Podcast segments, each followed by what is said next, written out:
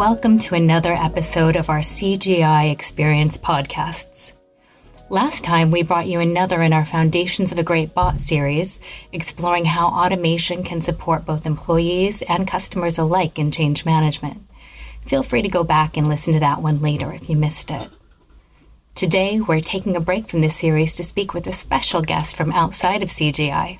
I'm thrilled to have Magnus Falkje from Zoom to speak about what the shifting meaning of digital transformation can mean to your business. So, quickly, I'm just going to reintroduce myself. I'm Cheryl Allebrand, a managing consultant specializing in conversational AI and automation. And Magnus, could you go ahead and introduce yourself? Yeah, hi. Uh, thanks, Cheryl. It's really, really great to be with you. I'm Magnus Falk. I'm what's called a CIO advisor at Zoom. I've had a, a, a, career using technology for business advantage. I've been a CIO, I've been a CTO, and now I do a range of things, including helping Zoom with its growth in EMEA. Wonderful, thanks. So, you know, Magnus, digital transformation is sort of our bread and butter here at CGI. And I know that Zoom are one of the companies that are helping to redefine what's possible in this space.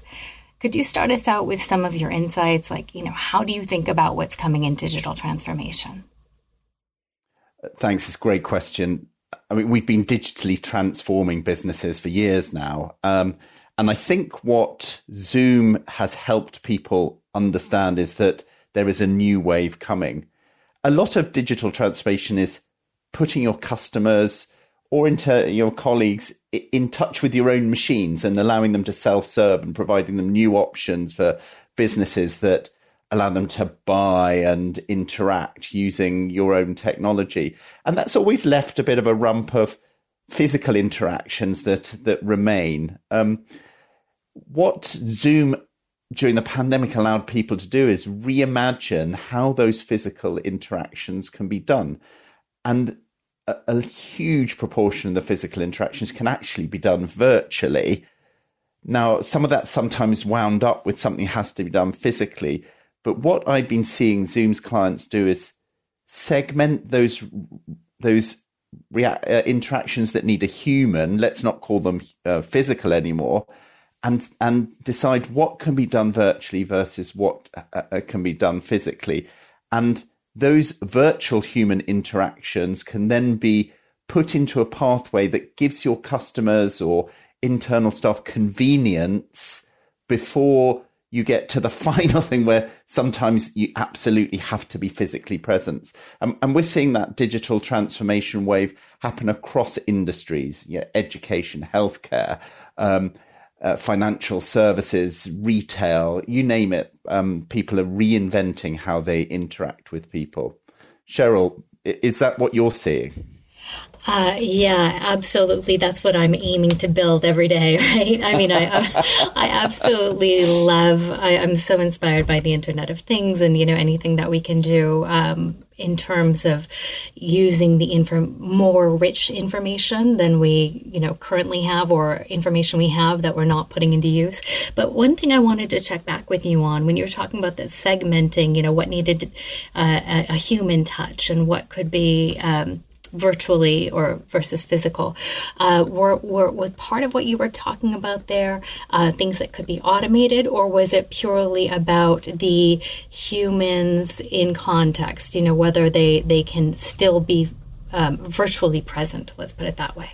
Well, I, you know, I think what it does is open a whole bunch of new opportunities, and and you know, the example that comes to mind is um, a client of ours in healthcare have a new service for for um, new parents, and they send the new parents home with their you know delightful new addition to the family with a Internet of Things device that allows them to um, take heartbeat, um, do video into the mouth and into the ears, o- oxygen saturation, and then do a Zoom call with their clinician with real data that's coming into the meeting that they're providing. And of course, under the clinician's guidance. Now, of course, what that is doing is what I discussed earlier. It's actually creating a checkup possibility that is virtual. But because this data is now digitally provided, um, what it does allow is for AI to look at that um, data that's being provided and help the clinician think about things that they might not have otherwise thought about. Um, they can uh, append that to the record so that over time, um, changes between different um, interactions can again be automatically created or, or analyzed and provide extra information to the clinician in real time. So I think what we're seeing is virtual interactions created, but by the engineering of those virtual interactions, you create more opportunities um, for machines to help people be better at what they do. Does that make sense? It does. It does a lot, and it combines really the best of both worlds, right? So we're we're using uh, technology to add back in pieces that the use of technology used to strip away from us, right? I, so, yeah, you know, I, I be, agree. Yeah, I agree yeah. because there's something about if machines aren't making you a better human or making things more convenient for humans, then what's the point of the machine? Right.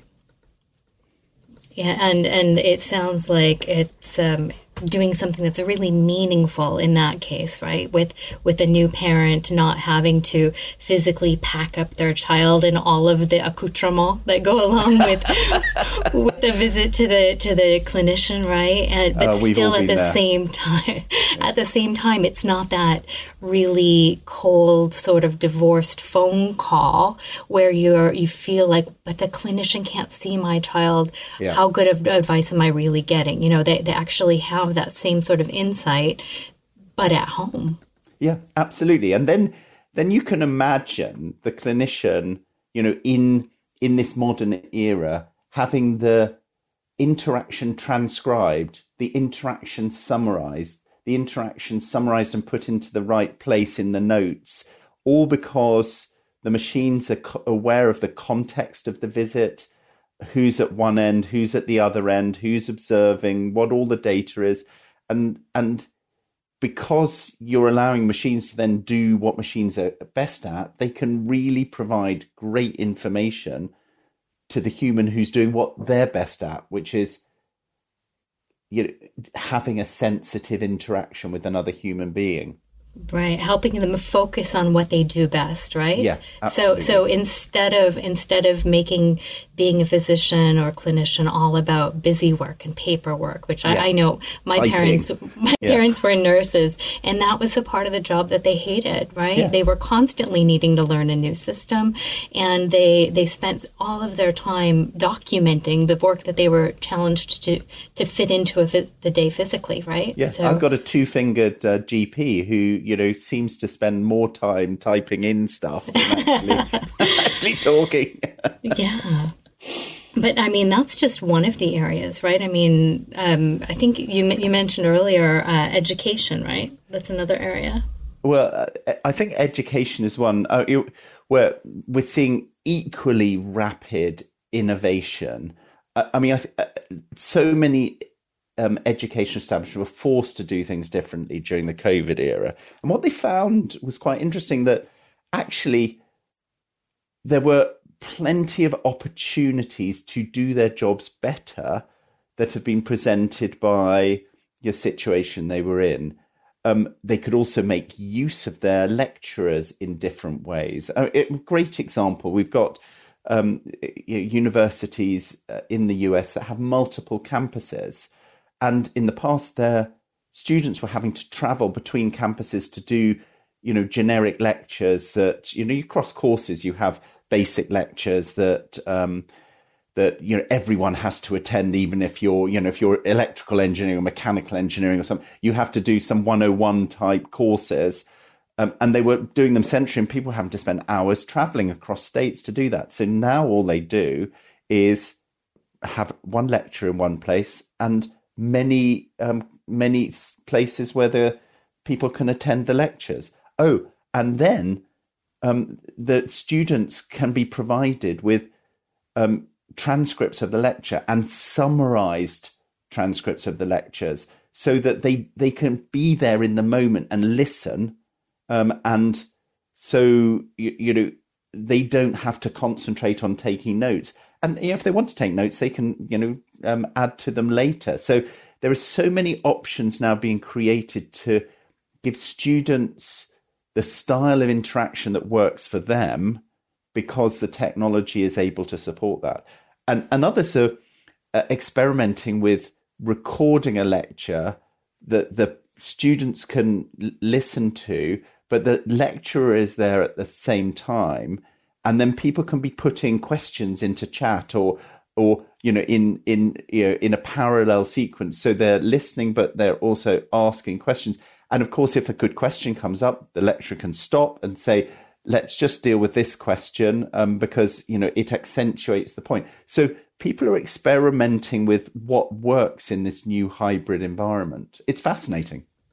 Yeah and that can really support different types of learning can't it? You know because oh, absolutely. You, and, and beyond that, there's the whole idea of um, making things a little bit more equal for students who maybe wouldn't stick their hand up in class or, or who would get spoken over otherwise. So to be able to, to capture their questions and not have them go unnoticed is, is well, really powerful, I think. To come back to your IoT point, uh, you know, there are very cheap devices that allow you to write on the chalkboard virtually from the place you're listening to the lecture.